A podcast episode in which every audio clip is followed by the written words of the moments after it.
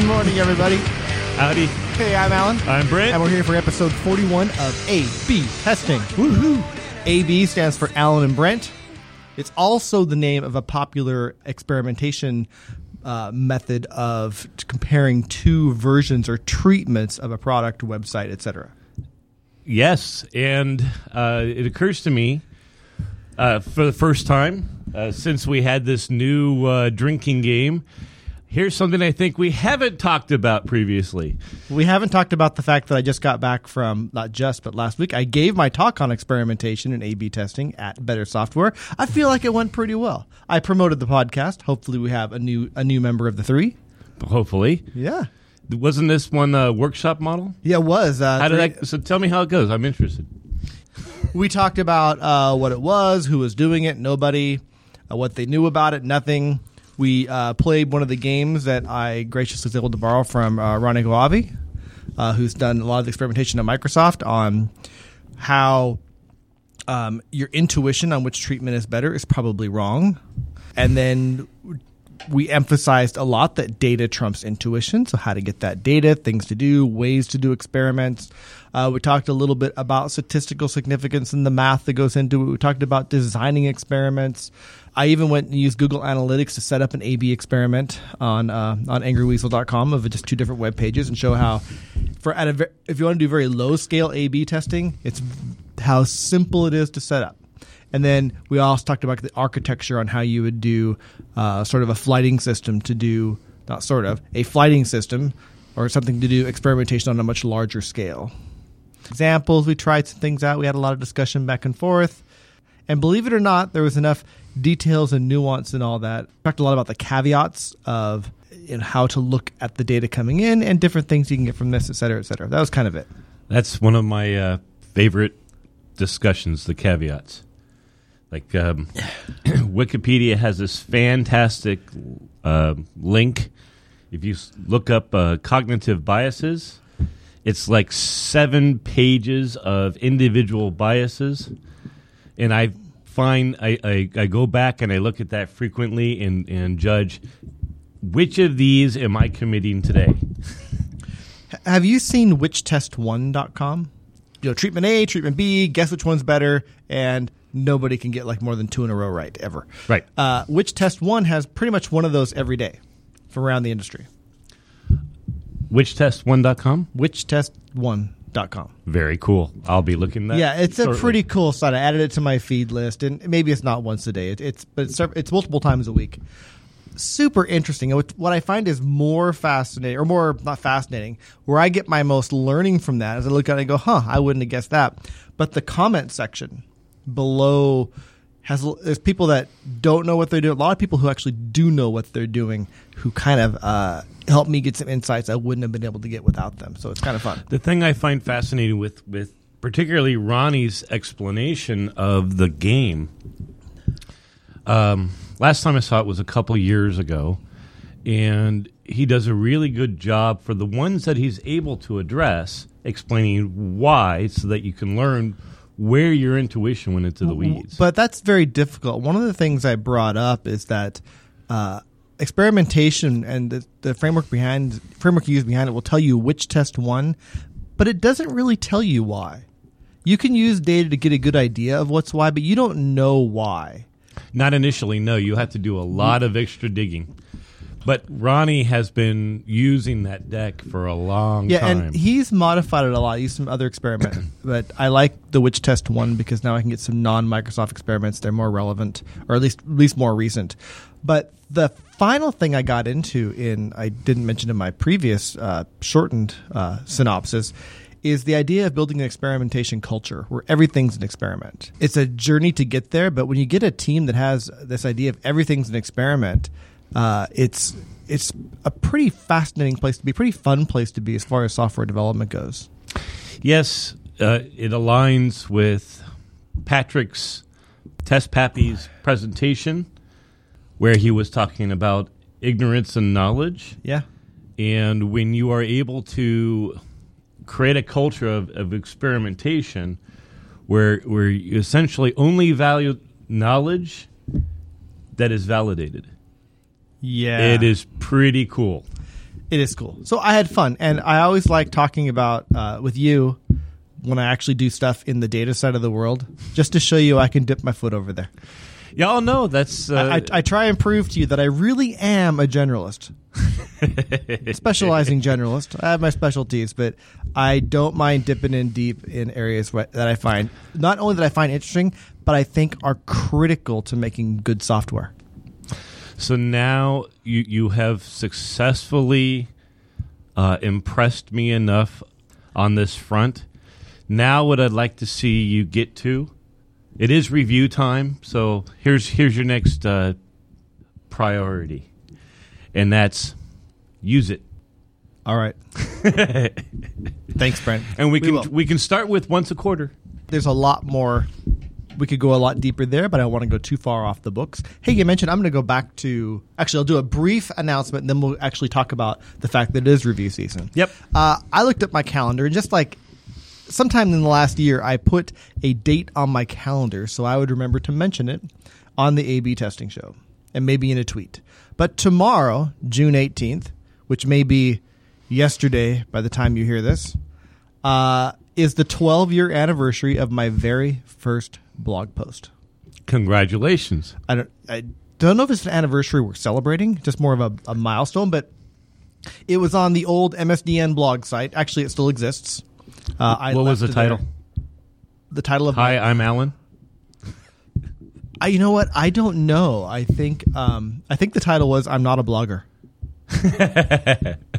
that was the title of one of my very first few blog posts, and the context was I was about to present at a embedded developers conference on how to use the tools that we had written, the frame test framework we had written in Windows CE, so that ISVs or IHVs, independent hardware vendors, could write tests for their drivers and their and their firmware for uh, Windows CE devices.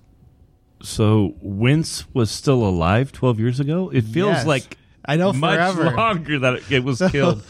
so it was around for a while. I did, I did ended up doing a bunch of those over a couple years, but I think uh, so. I wanted a place to be able to answer post conference questions and to post slides and samples, etc.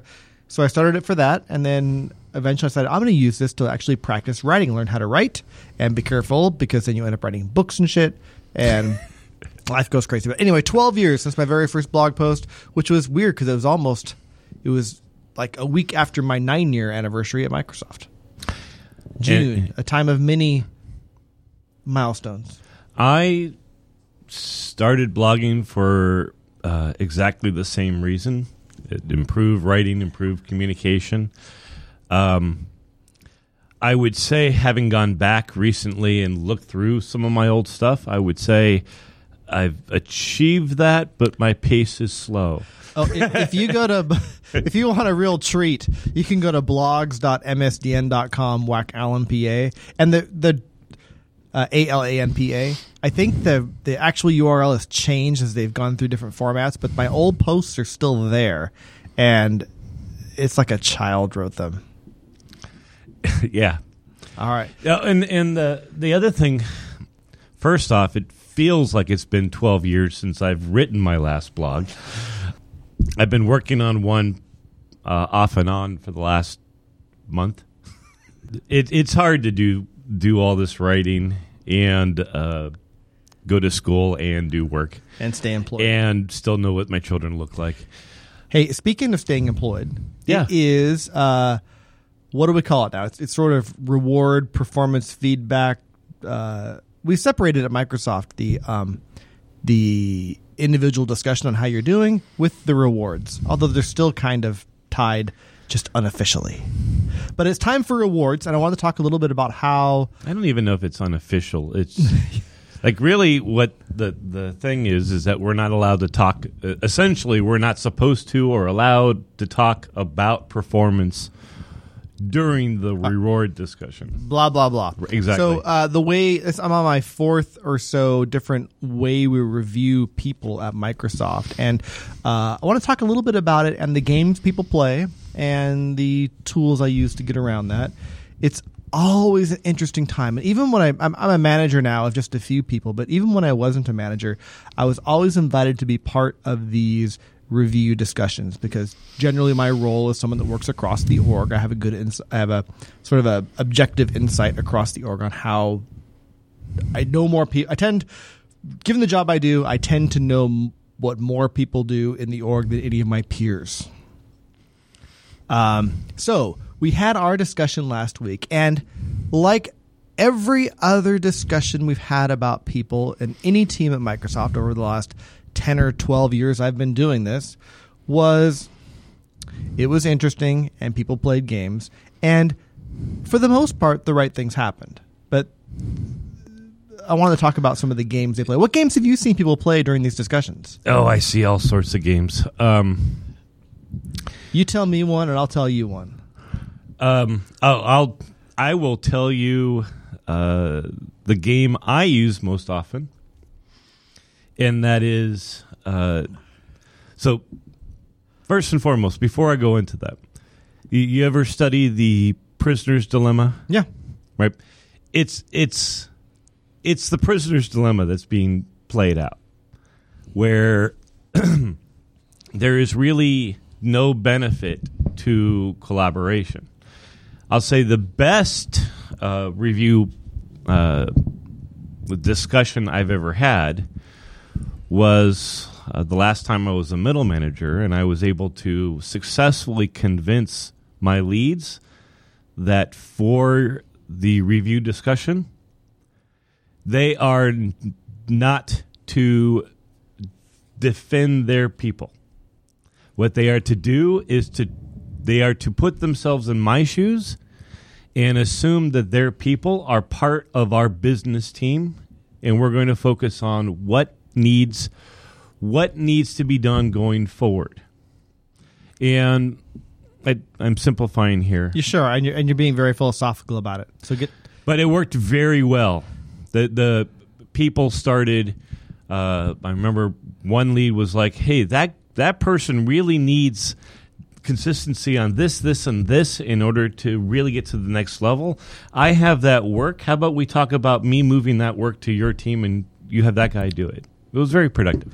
Okay, But- so let me. I'm gonna. I'm gonna take over because Yeah. you're not getting where I want you to get to. I'm so about let to me, go there. Let me. Tie, it took too long. Okay. Uh, I'll tie this into something else I brought up in my workshop. Um, I've uh, read most of the Dan Ariely books on um, irrational. Why people do irrational things. I forget the names. Irrationally yours or something. Predictably irrational is his Yes. first book. So um, there's a story in one of those books, I believe. I didn't fact check, but I'm sure I read it there, where they did a study where people went to a movie theater and they had two sizes of popcorn available a small for $3 and a large for $7. Most people bought the $3 popcorn, and when asked why, they all said the $7 seems pretty pretty expensive for popcorn. It's too much different movie theater or same movie theater different night they had three sizes of popcorn a small for three dollars a medium for six fifty and a large for seven dollars most people bought the large and when asked why they said because it's such a good deal it's only 50 cents more than the medium Yep. interesting the way the brain works. So let me tell you a game I saw, and uh, two ways I know to uh, break this game. Uh, but I want to hear, kind of hear what you thought. So the game I saw played is the very similar to that game, where you take as a manager, you bring in the employee that you. We have this uh, rating scale that goes from 100 is the middle, and it goes down from there and up from there from zero to 200. That's sort of your scale where we put people on for uh, rewards. Okay. Uh, there was a person from one manager who was above average, but not way above average. My ratings are, are usually right in line with where they come in. So that's where they're some of my peers as well. In So- other words, you built bully your peers into no, no, no, no. I, I, I, don't, I hardly say anything. Okay. Uh, but anyway, this person came in at 200. This guy is a rock star, Yeah, walks uh, on water. 200 is yeah. Jesus looks up to him. something like that. Got and it. I and I immediately recognized it as the game. Yeah. Because what happens there is generally agrees not It's a- the talk he- me. You, he's not a 200. You'll So talk me down to the value I want. and I think he got talked down to a value above where perhaps he should have been. Yep. And then everybody's happy. It's like, okay, I, I feel better about this. Same game, interesting way. I have two ways. One very good way I've done this in the past but I'm curious what you've done. What what do you do when you see someone playing that game? So the last time I've really had to deal with that particular game, uh, the best solution that I've had for that is, you know what, we need we're going to reschedule this meeting. Each manager needs to come in balanced. I It's not a great no one. no no. I, I think it's a horrible thing because I do not believe that every team has to be balanced. I think there can be better teams than other teams. Oh, I and I completely agree. But what we do, uh, so once they come in balanced, then we have a discussion around who moves up. Right. So this exercise works exactly the same or very similar to the previous bucket systems we've had at Microsoft, no matter which bucket system it was. If you want to put, as far as rewards go, like who are they like? So two ways I've thought this in the past. I'll give you the, I'll give you the actual one that works 100% of the time in this case. One way to stop this game is that anywhere where there's a discussion or a discre- discrepancy, anywhere, whether it's by 20% or 60%, if, there, if there's discussion in the room for even a, a minute on, like, I don't think that's right for that person, that person drops to zero. Not permanently, but they get dropped to zero and they're left there until the rest of the discussion's done. So what happens is this is another game too, but played a different way. What happens is managers come into that room, putting people into the spot, into their bucket where there will be where they don't expect to have any controversy. Where there's controversy, those things go to zero, and then at the end of the discussion where you decided where everybody else go, then you can play the is like a game and put them in the right spot where they belong, not where they were put in. So if you put someone in an obviously bad place, you force a hard discussion around that person at the end of the conversation ever everybody else has been agreed on. That one works very, very well. I have never heard that one. That's a really good. You got to play for managers, play that game. That that that, that that's an anti-game. And you can even argue it. You can say, "Hey, look, what we want to do is go quickly through the ones we agree on and queue up all the discussion at the end." Let me tell you about another game people play. I'm going to talk about the fallacy. Peak in May. The peak in May game means is because we do reward discussions in June uh, that what you do in July, August, September, pretty much all the way to March or April doesn't matter as much as what you do in May. Yes. Oh, peak in May. Peak in May. I was thinking peak is in like No. peek in on Hit- someone. Yeah. So how how do you fight the peak in May game?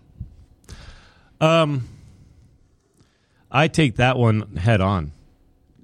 I go, okay, great. He did a great job in May.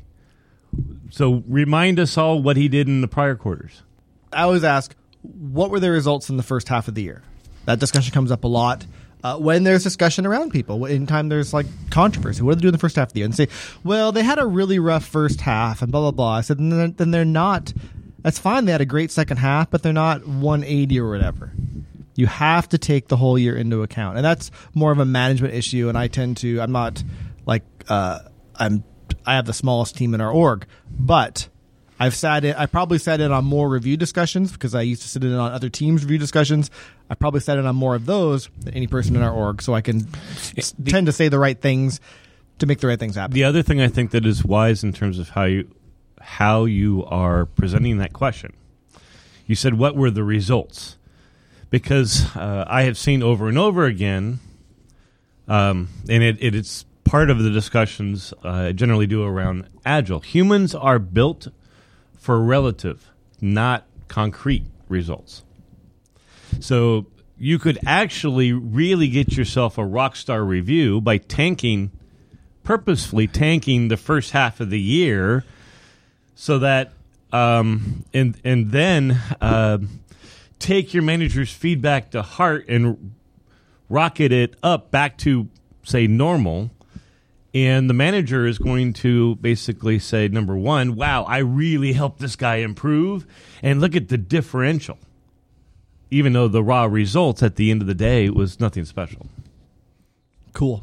One final challenge to bring up in there here is the Microsoft. I think probably any company who values who has some agile values in them values collaboration and helping others as being very important, especially at more senior levels. So, say I work for you, Brent, Okay. and I'm going to come to you, and I'm going to give you in May, again peaking in May. I'm going to give you a bunch of information about how I've helped other people on the team in hopes that you see that as a way to boost me up. How do you know how much I've helped versus my peers? It's like say there's um, say there's a group of Oh. uh, of ten of us in my level band, and you're trying to figure out you have you results are more tangible and measurable, but what's intangible and more difficult to measure is how well my influence uh, or how much my influence has helped the team get better, either through uh, gen- general leadership, coaching, uh, diving in and helping others, etc. How do you compare what I've done in that intangible area versus my peers? How do you know if I help more than someone else, or as much, or less? Uh, the the only way to really do that is a sucky way, and that's peer feedback. So, Our, our peer feedback system at Microsoft currently sucks. Just, to, just to clarify that for the listeners, oh yeah, the the the the system is is I'm going to give you a, I'm going to send out a list of I'm going to send out an invitation to give feedback to all the people I know who will say good things about me. Oh, and and yeah, because oh, in addition, even if someone had something not good to say about you, they're not motivated. Like the the last two the last two review cycles, my my entire team has gotten hundred percent strongly agrees in all their peer feedback. And I think people are like, well, I don't want to have a discussion with this guy's manager, so I'll just do five, five, five, five, five. Um, what was the question I was asking? Oh, how to deal with this. The the other general strategy that I see is um, it's the lifeboat game. So when you're talking about collaboration against your peers, it's more about um, sorting it by who pissed off others the most because that's clearly visible versus who Not benefited always. most. Not always. I, I think not there, always, there but are plenty of ways, visible. plenty of ways for me to sabotage your career for the benefit of mine without you knowing. Oh, for sure. Oh, the game of throwing people under the bus. Uh, Oh so yeah. Let me tell you what I've done to combat this in the past, and in the I haven't done it on this team, but if I stick if I stick around, perhaps we will. Is uh, our, we don't stack rank anymore at Microsoft. I should clarify this. Managers don't stack rank their teams as part of the review process.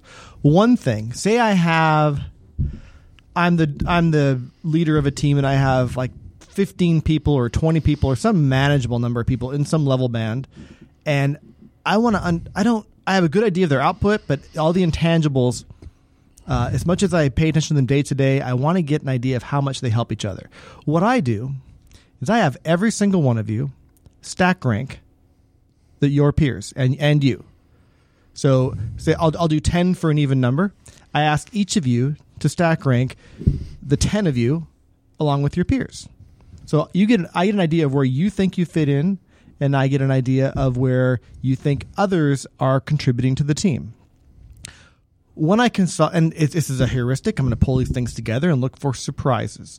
If I see one person consistently at the top, I go, and and I thought they were pretty good. I'm now, yeah, they are awesome, and the rest of the team thinks they're awesome, and that's actually very very important to me. The same and the same thing at the bottom. And then surprises are interesting. That tells you where someone's playing the game.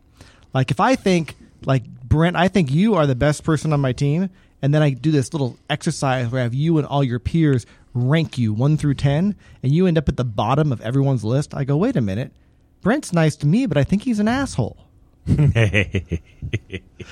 And the opposite can happen too because managers, again, through the same uh, irrational behavior, uh, I can think I, I could have flipped the bid on you. I thought, you know what? I don't know that Brent's contributing. I, he gets he gets work gets done, but and he says he's helping others, but I don't believe him. And Uh, to get past the, the it's anecdotal, it's, it's it's subjective data. But when I see you show up at the top of everyone everyone's list, it forces me to think, you know what? Maybe I was wrong. I gotta I gotta figure out what I'm doing wrong here. There's a ton of value in that exercise, and it tells you who's playing the game versus who is truly valuable. I don't know about playing the game, right? It, it's essentially what you've essentially done is is kind of created a source of of data to help battle intuition. It's a cheap way to handle the fact that our peer feedback system is pretty much non-existent. I have used that technique. And the surprise situation where where you think I was your rock star but the rest of the group thinks I'm sucktastic. I have found 7 times out of 10 that that is an indication of a hero in the org. Um, because heroes uh, generally damn the torpedoes. Yep. Nope, I'm here to get things done. The rest of you get out of my way, or I'll stomp on you while on my way there. Yeah. Um, So the thing I don't like is uh, just to close on this a little bit is with a lack of a peer feedback system, there's a little bit too much weight and responsibility and error proneness of having the manager of a large team just figure out without much data where everybody belongs, not just on output, but on output and collaboration and and growth. the people discussion uh, that I went through for um, my team was much simpler. Uh, we we have a team of about thirty people, and uh, the goal was each each manager went in with three impact. So you said zero to two, 200, I believe. Yeah. You can think of us as having zero to two. Okay. Okay.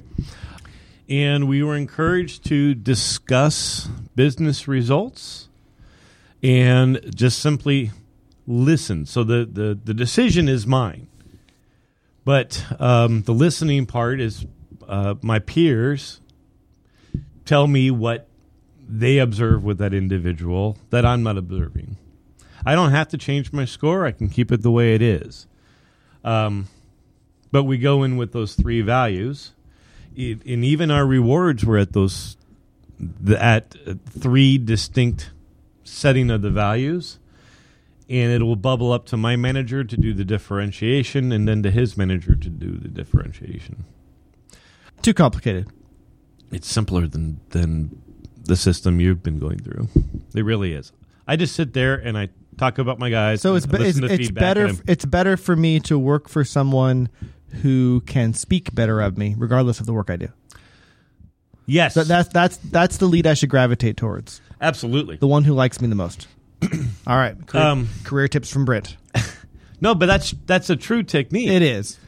right the um in in these models right you have to be able to defend against if you're not the most charismatic guy in the room you better have techniques to defend against that guy um, so here's one gaming system that I would love to see how how you've dealt with. Yeah. Um, we'll say it the adjective only manager, which is doesn't communicate results, just communicates or spews out a chain of adjectives. My guy is a rock star. The developer says this is the best dude ever. That sort of thing. I know you've ha- you've experienced Yeah. that guy. I, I, I was reminded of our drinking game. The the uh, we've talked about this before drinking game Mm. because for a while in our people discussion, the description of everyone started off with "he's a great guy" or "she's a great she's a great woman." You know, it's like, Right. uh, and it was, HR uh, rep stepped up and banned that phrase from the discussion. All right, I think we have time for um, a little bit of answering of questions. So let me reach deep into the mailbag. Always good to have a mailbag. Steve Rowe, Thornkin. Thornkin. What is Thornkin? Uh, I actually asked him of uh, Of this. course you did. and he said um, that was his handle when he started way back in the day on BBSs. That is hilarious. and, and when he told me that, because I spent a lot of time on BBSs, oh, me too. and I'm like, uh, I'm wondering how many of the three don't even know what the hell that is. Um, but I was like, is Steve old enough to have spent time on BBS? That's but he- apparently he, lo- he looks young. He does. There used to be a, a paper, a free newspaper called uh, Computer User or something in the in the Northwest. I used to pick it up, and there were articles in there, lots of ads for computers. Um, but in the back was a whole list of phone numbers of all kinds of different BBSs, and I used to kind of go through there and and try some out. Some were really lame, and some had stuff. And then I found the um, a friend of mine at MIDIsoft, my company before I worked at Microsoft, uh, found me. I forget the name of the BBS, but in this BBS, I could actually get to a thing called the internet. But this is this was I guess Mosaic was just coming around, but I could go to Gopher and search for things. And- Okay. and search was so slow. it was really bad. But uh, memory. So the reason I brought up Thornton is Thornton is Steve Rowe's name on our Slack channel. Uh, one of the three O N E O F T H R E E at slack.com. So anyway, Steve asked a question. You might you might think that, gee, I thought this was the mailbag thing, and they're just randomly talking about BBSs. But that's the way we roll. Uh, Steve asked about what the role of program management is in unified engineering. Uh, what functions do they serve, and what uh, what shifts to development? Right. as part of that. What what work uh, th- uh, is currently on a program manager's plate that moves to dev? Tangent time. Yeah. Totally forgot this at the beginning. I'm very very sorry. But speaking of unified engineering, Yes. I cheated on you again. it happened. Sorry. No, I'm fine. Yeah, I um I strayed, Okay. but I had a good time and I'd do it again. As well, you should. I uh, was a guest on the testing show this week for their podcast, unreleased at this point, so I'll mention it again when it comes out. Talking about, I wasn't sure what it was about at first because uh, Matt Heusser referred to it as concurrent engineering, but he meant like combined engineering, unified engineering. You know, the, the phrase works. It's doing the activities are all happening concurrently, and we talked about a little bit about that. So, unified engineering reminded me that I forgot to mention it earlier. So, shout out uh, Michael Larsen, Justin Rohrman, uh, Perze. It's on the testing show. Ah, Perze Ababa okay. and Matt Heusser. We had a, a good little talk about as as good a talk as you can have at an even earlier hour than this. yeah. if they record at eight their time, that's five yours. Yeah, I did a 5 a.m. Uh, Oh, talk. boy. So, answering Steve's question as if you thought we'd never get there, Brent, on a unified engineering team, what the hell do program managers do? It- the role of a of a PM should be uh, essentially get more customers, identify the features, the requirements, the opportunities uh, that will acquire more happy customers for the feature set of that team. That's it in a nutshell. They they should not not be doing schedule management. Um, they may have a role in certain design functions, but even then, uh, if you have a designer, I would prefer to go talk to those guys than to program management. In a nutshell, they're they're to take on the the customer focus wing of software development. I like the idea you brought up. They don't own the schedule. From an from an agile point of view, uh, those familiar with the the role of a PO, product owner, uh, I think the they're on a unified engineering team. You could pretty much just look up any definition of a product owner and be pretty well. So that's you jumped way ahead. I was going to talk about, uh, and it's a good thing. Okay. I was going to talk about schedule a little bit and ha- what happened there, and da da da. And then I was going to make a profound statement and say, or a profound question, and ask Brent. Do you think the PM role is moving to much more of an agile project owner role, yes, product owner role? and I and I do- think you're right. I do my best to push it there. I don't think it's moving there. At least in my world, it's not moving there So, accidentally. so let me tell you, in the Skype consumer org, that's the role of a PM. It's a PO. We have product owners. Yep. Uh, like it, like it. My team is still a little bit uh, in the old world of project management, which is interesting because I will tell you, I don't have any problems not putting laundry on the table. Love the product, love the team, but there comes a point when you're moving, as we're moving, where PM in the old role tends to get in the way a little bit, It does. It does. And and they should be enabling. they are PM is another function that of, of um, command and control that's still trying to keep itself alive. It is. So I think our, our good friend uh, Jim Moore uh, once described the role of test, or often described the role of test as the remainder. Dev do the implementation and coding, PM do the design and scheduling, and the remainder is done by test. Uh, Whatever, and other you know dev and PM may pick up more of that, but test does the remainder.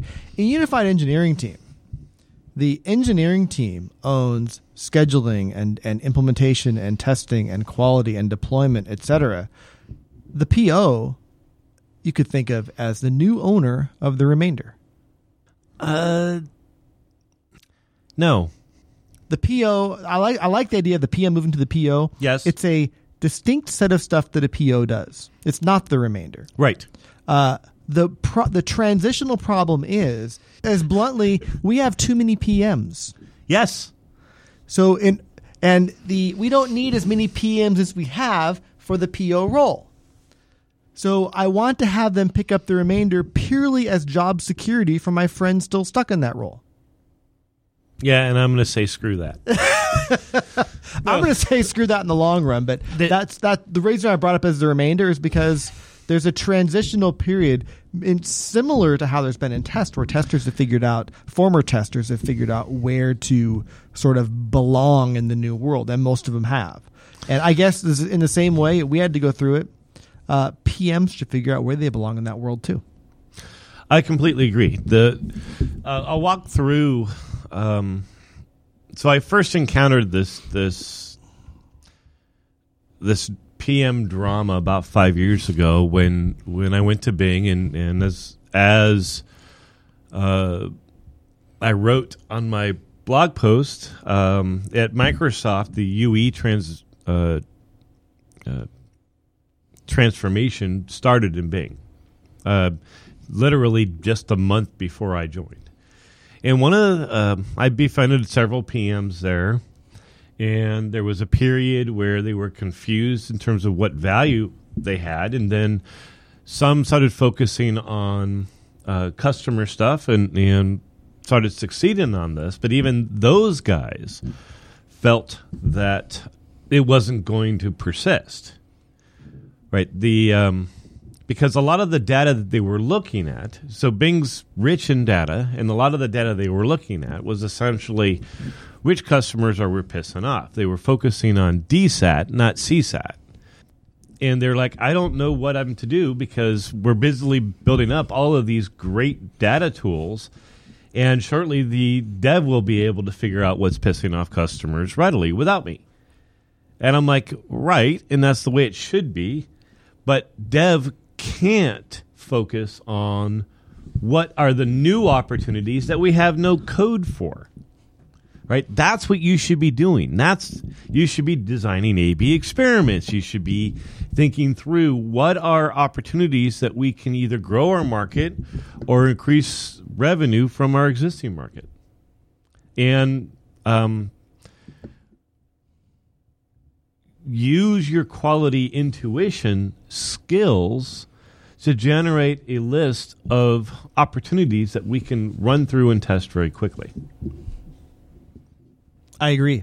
I agree. And so what that means, it goes into Steve's third question about shifts to development or shifts to the members of the the unified engineering team, is that there are some old some skills, some tasks, activities, some activities previously done by PM belong on the dev team. And like you thought the devs didn't want to do testing, they don't want to do PM crap it's more efficient for it to be there and it further to me it further emphasizes the need for generalizing specialists and specializing generalists on your unified engineering team. Yep. Some people are going to be good at different things. Some people just want to be told what to do. Some people want to help figure out what to do. There is room for all of those. In fact, you need all of those. You need a mix of skills and a mix of interests to have a successful unified engineering team. I think it's much more efficient when you start moving a chunk of that previously owned uh, of the activities. When you move a chunk of the previously owned activities from PM to a unified engineering team. So I'm I'm full behind that. I don't know exactly how that transition happens because right now, the, um, unfortunately, in most parts of Microsoft, the PM role is much about wanting to get their thumbs in a lot of different areas and having that wide exposure. The program management role is a lot about I coordinate, I I schedule, I No, you don't. no, you don't. I think I think it's the next step. I think it's in a team like Microsoft or, or organization like Microsoft or in a team structured like these Microsoft orgs with it's not like we have like a one to one PM to dev ratio, but we I I would say in general we have far more than we need, uh, uh, I would and we need to think far, of, far more. And I think that's the next step in our evolution as a company. We've made a lot of, of strides in evolution how we make software. Uh, I'm across most orgs at Microsoft.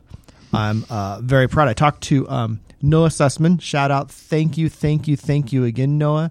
Noah was at Etsy. He helped. Um, he helped take Etsy uh, from ship, sort of the shipping weekly, monthly to continuous deployment. Uh, he knows what he's doing, and I talked to him about what we're doing. Wanted to get his feedback, and and I feel like we're actually making software like a real company on my team. I'm very excited about that. I like, oh my god, we're doing it right. We're getting there. Yeah. Very exciting for me, and I think. Um, despite despite uh, I don't want to throw all our PMs under the bus. They mean well, but I think the next stage in the evolution of engineering at Microsoft, at least, is to evolve that PM role into something more supportive of a of a efficient unified engineering team. one of the one of the PMs that I worked with a lot in Bing um, left teams four years ago, and he asked me to come and and help uh, train up his current team on agile practices, in particular Kanban. And I met him a couple of months ago. I, I happened to do a presentation for HR, um, and he was in the room. And he's like, dude, we need to sync up. I've gotten my whole 300 person org executing using Kanban. Um, it's the happiest I've seen him. right? It's it's the PM role when when they simultaneously do things. Let go of command and control and stay consistent on maximize business value and customer value, it ends up being a lot of work for them. They keep themselves busy. You're able to prune off the, the crappy folks. And when, you get rid of command and control, right, uh, they become. Um, so in PO, you know the role of acceptance testing? Mm-hmm. So, what is an acceptance test in a Scrum model? The PO does the acceptance test. Okay. Do they do any testing? Sure. No, None at all. none. None. This is something that is very the the the best acceptance test. The product isn't even there. So the role of the PO, right? When when you're doing agile, the PO sets down and says, "These are the outcomes. These are the use cases I want solved," and then uh, will generate a, a definition of done that is not ideally not framed in No, I- I- I get that. right? Yep. Well, so then um, the dev team wants to claim that they're done, and so they do a uh, they they sit with the PO. The best POs will do a bunch of precision questioning around how did you assure that this fulfilled that requirement. The worst POs will open up the product and retest it themselves. The until it has gone through that acceptance review and it's more of a procedure. Alan, explain to me. So this this particular situation, uh, the outcome was it needed to uh, uh, scale out very high, right? And then let's say I imagine it, it needs to scale out to n instances of whatever's important to your team. Okay. Okay. How did you prove it did that? I uh, launched a bunch of VMs and NVMs and deployed, and it was fine. For how long? Uh, just like a minute. What's right? Yeah. and so and so the That is, and and I I don't struggle with that from the idea of like that's the right thing to do. I struggle with that is those. I was talking before about the transition from PM to PO. Most of the PMs I know can't become that PO. It's a different person. they can't. There are there are several that that I am aware of that are working in. Mo- several others are are Let me put it this way: I think it's a difficult transition. the the thing I'm addressing because the one pattern that I saw in my last team when when PM started going through this thing, um, that it literally was PM becoming the remainder, and I, I I saw it from day one the the codependency loop being reconstructed yeah, I can see that. and and I would go to PMs and say, when you are signing off on this thing, you should not even have the product in the room. I, I I see where you're coming from, and there- there's an interesting parallel here. A lot of teams at Microsoft, uh, when moving to the unified engineering, they decided that okay, most U testers are now data scientists, and some of them embraced it and fi- and, and figured it out and became really good data scientists, and a bunch of others are just waving their hands around trying to figure out what it means. I see the same thing happening in the PM to PO. Uh, some will get it and embrace it and be excellent at it, and there'll be a bunch more that kind of wave their hands and try and figure it out what it means. On my current team, uh, the majority of the PMs, uh, there are, I would say it's 75 25. 25% are still holding on with white knuckles to the old world, but the majority of the PMs that I'm, I'm working with, um, they're coming to me and say, "Hey, Brent, I want to." I want to sit with you and see if we have the data because I have this idea for a business opportunity, and I want to see if the data sort of aligns with this intuition. And uh, for example, there's there's one new uh, feature that we're going to fund in Azure that directly came from me and this one PM working together, and realizing that yeah, it does look viable. Um, he then uh, I then pulled in a list of internal customers on Azure, and he's now going through and doing a roadshow and, and testing out whether or not the internals Oh, you just said he was testing. he's testing out whether I know or not what the you meant. internals whether or not this would be a valuable thing to those guys. Remember, Brent, words have meaning. They do. Hey, we're out of time. Uh, fun episode 41. It was a fun 41. Next one's up is 42. All right, I'm Alan, I'm Brent. and we'll see you next time. Bye. see you soon.